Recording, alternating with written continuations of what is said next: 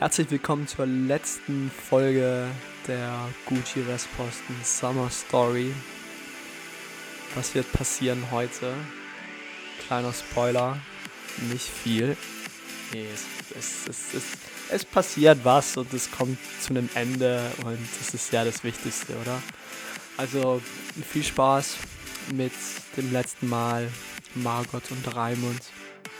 Und die Musik ist immer noch unglaublich schlecht, von dem her stürzen wir uns gleich rein.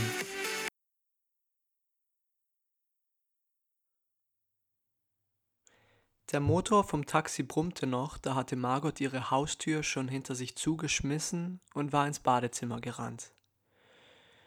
Mit geschwollenen Augen ließ sie das Wasser in ihrer, kann man das noch Dreck nennen, das sich da neben dem Abfluss angesammelt hat, oder ist das schon Schimmel? Scheißegal eigentlich. Noch nie war Margot so glücklich, in ihre Badewanne steigen zu können und endlich alles rauszuheulen. Alles rausheulen. Und als sie dann fertig war mit dem Winseln, der Fleherei doch einfach vergessen zu können, als sie ihren Kopf lang genug unter das Wasser gedrückt, mehr gezwungen hatte und dieser verlogene Zwang zu überleben dann trotzdem immer wieder die Oberhand behielt, ja, dann war sie fertig. Also mit allem und sich selber. Die Wochen darauf waren hart, also damals vor 10 Jahren.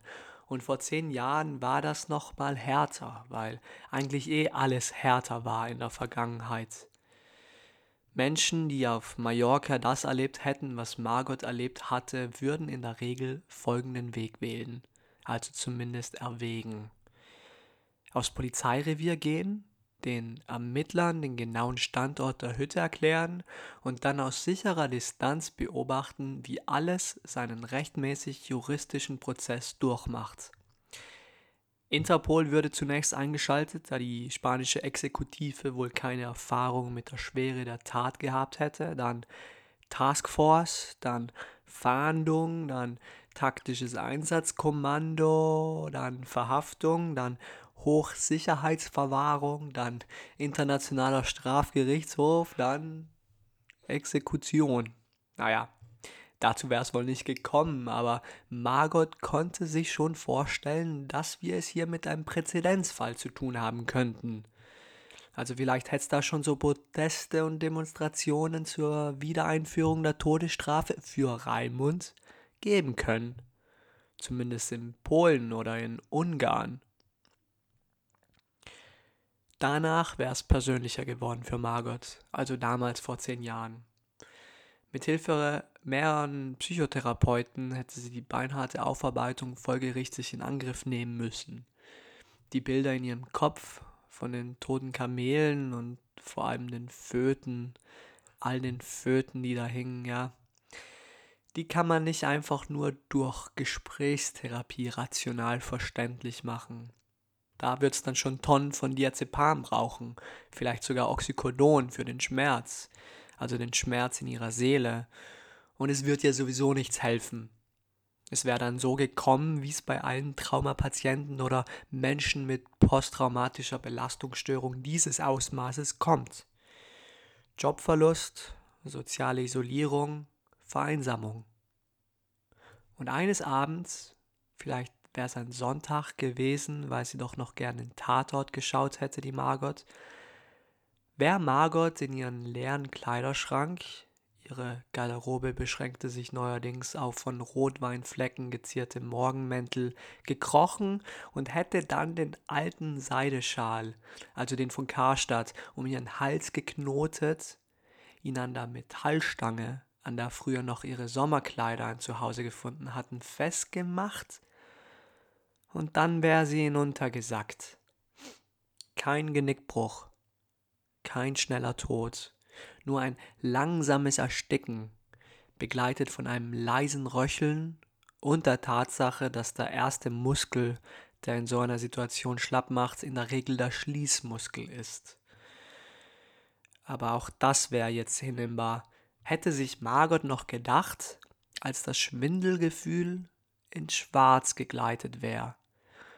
Ins absolute Schwarz. Und 2 Wochen später dann hätte das Ordnungsamt endlich die von innen verriegelte Tür aufgeschweißt, die halbnackte Dame mittleren Alters in ihrem Kot liegend entdeckt, und das wär's dann gewesen mit Margot. Aber zum Glück war Margot ja sehr gleichgültig drauf, also damals vor 10 Jahren. In der Tat, die ersten Wochen waren hart, aber irgendwann und irgendwie stellte sich bei der Reisekauffrau das Gefühl ein, dass es doch auch einen Grund geben musste, warum Raimund ausgerechnet ihr seine Taten gestand und sie ihr vorhielt, mit dieser Mischung aus Naivität und Arroganz, wie so ein Kleinkind, das der Mama und dem Papa ganz stolz seine selbstgebaute Lego-Burg vor die Füße drescht. Bravo, Torben Alexander, merkt man gar nicht, wie grob motorisch du veranlagt bist, du kleiner Scheiße. Und dieser Grund, so malte sich Margot jedenfalls aus, musste etwas mit der perfiden Art und Weise zu tun haben, wie sich Raimund über alles und jeden stellte. Vielleicht war es ja einfach eine pure Machtdemonstration, ein »Schau mal, zu was ich in der Lage bin, in your face«. Vielleicht war Raimund ja einfach ein kleiner, sadistischer Exhibitionist, dem es schon lange nicht mehr reichte, sein Gehänge aus irgendwelchen Trenchcoats in irgendwelchen Parks weit nach Mitternacht rauszuholen. Und das war jetzt einfach die nächste Stufe, eine Evolution des Grausamen. Raimunds Opfer durften ja einem schon leid tun, dachte sich Margot in dieser Zeit manchmal. Die armen Kinder, der arme Jürgen Drews, an dessen abgehackten Kopf in einer Ecke des Fischerhäuschens sie sich noch zu erinnern vermochte. Ja, vielleicht hatte Raimunds kranke Tat ja doch was Gutes. Auf alle Fälle hatten die Menschen da und die paar Tiere das Schlimmste doch schon hinter sich. Für die war es vorbei. Kurz und schmerzlos. Naja, vielleicht war es nicht kurz und schmerzlos war es sicher nicht, aber das eigentliche Opfer in der ganzen Geschichte, da führte für Margot kein Weg vorbei, war sie selber. Sie musste damit leben. Sie musste, glaubt man den offiziellen Lebenserwartungsstatistiken, noch weitere 30 bis 35 Jahre drauf klarkommen, was sie da gesehen hatte an diesem einen Tag auf Mallorca, mit was sie da konfrontiert wurde. Und nein, so leicht würde sie sich nicht zum Opfer machen lassen. Da hatte sich diese Ausgeburt der Hölle aber heftig getäuscht, wenn der meint, er kann mit ihr machen, was der will. Und so entschied sich Margot in den Wochen nach ihrer unglaublichen Erfahrung, wie so oft in ihrem Leben, einfach alles runterzuschlucken. Mund zu, absperren, Schlüssel weg, zack, fertig. Um den Flashback, in dem Margot seit gefühlt 30 Minuten festsaß, nun zu einem eher unrühmlichen Ende zu bringen. Nein, Margot ging nicht zur Polizei. Nein, Margot ging nicht in die Therapie. Und nein, Margot applaudierte jetzt nicht wie alle anderen um sie herum, als die Vorband von der Bühne schritt, um dem eigentlichen Hauptakt des Abends Platz zu machen. Just in dem Moment, als K1 mit einem langgezogenen »Wo sind die Hoes?« die Bühne betrat und die Menge davor ausflippte, wurde es Margot zu bunt. Also nicht nur, weil viel zu viel Konfetti rumgeschmissen wurde und die Palme auf der Bühne nun in Regenbogenfarben beleuchtet wurde, sondern auch, weil ihr ganz plötzlich der Spaß an der ganzen Sache vergangen war. Wie soll sie K1, ihren K1, genießen können? Die Show in sich aufsaugen und abgehen, wie es sich bei so einem Event eigentlich gebührt, wenn ein pädophiler und dazu noch unhöflicher Massenmörder da vorne in der ersten Reihe steht und so tut, als ob gar nichts wäre. What the fuck, murmelte Margot noch halblaut. Da war sie schon auf dem Weg zur Bushaltestelle. Plötzlich war Margot alleine. Keine jubelnden Massen, keine Ordner, nix, niemand.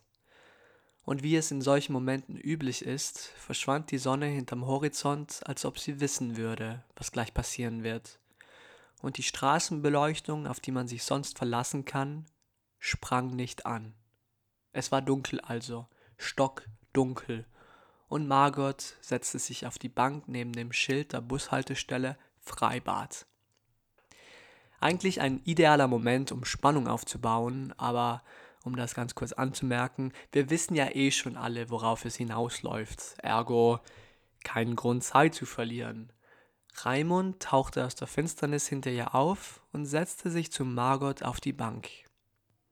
»Lange nicht gesehen«, stammelte Margot und rutschte mit ihrem Gesäß ein bisschen von Raimund weg. Raimunds Hinterteil folgte ihrem, und als er schon fast auf ihrem Schoß saß, platzte es aus ihm heraus. »Ich weiß, ich hab dich damals auf dem falschen Fuß erwischt.« Margot drehte ihr Gesicht zu Raimund. »Ich dachte einfach, du würdest mich verstehen, weißt du?« fuhr er fort.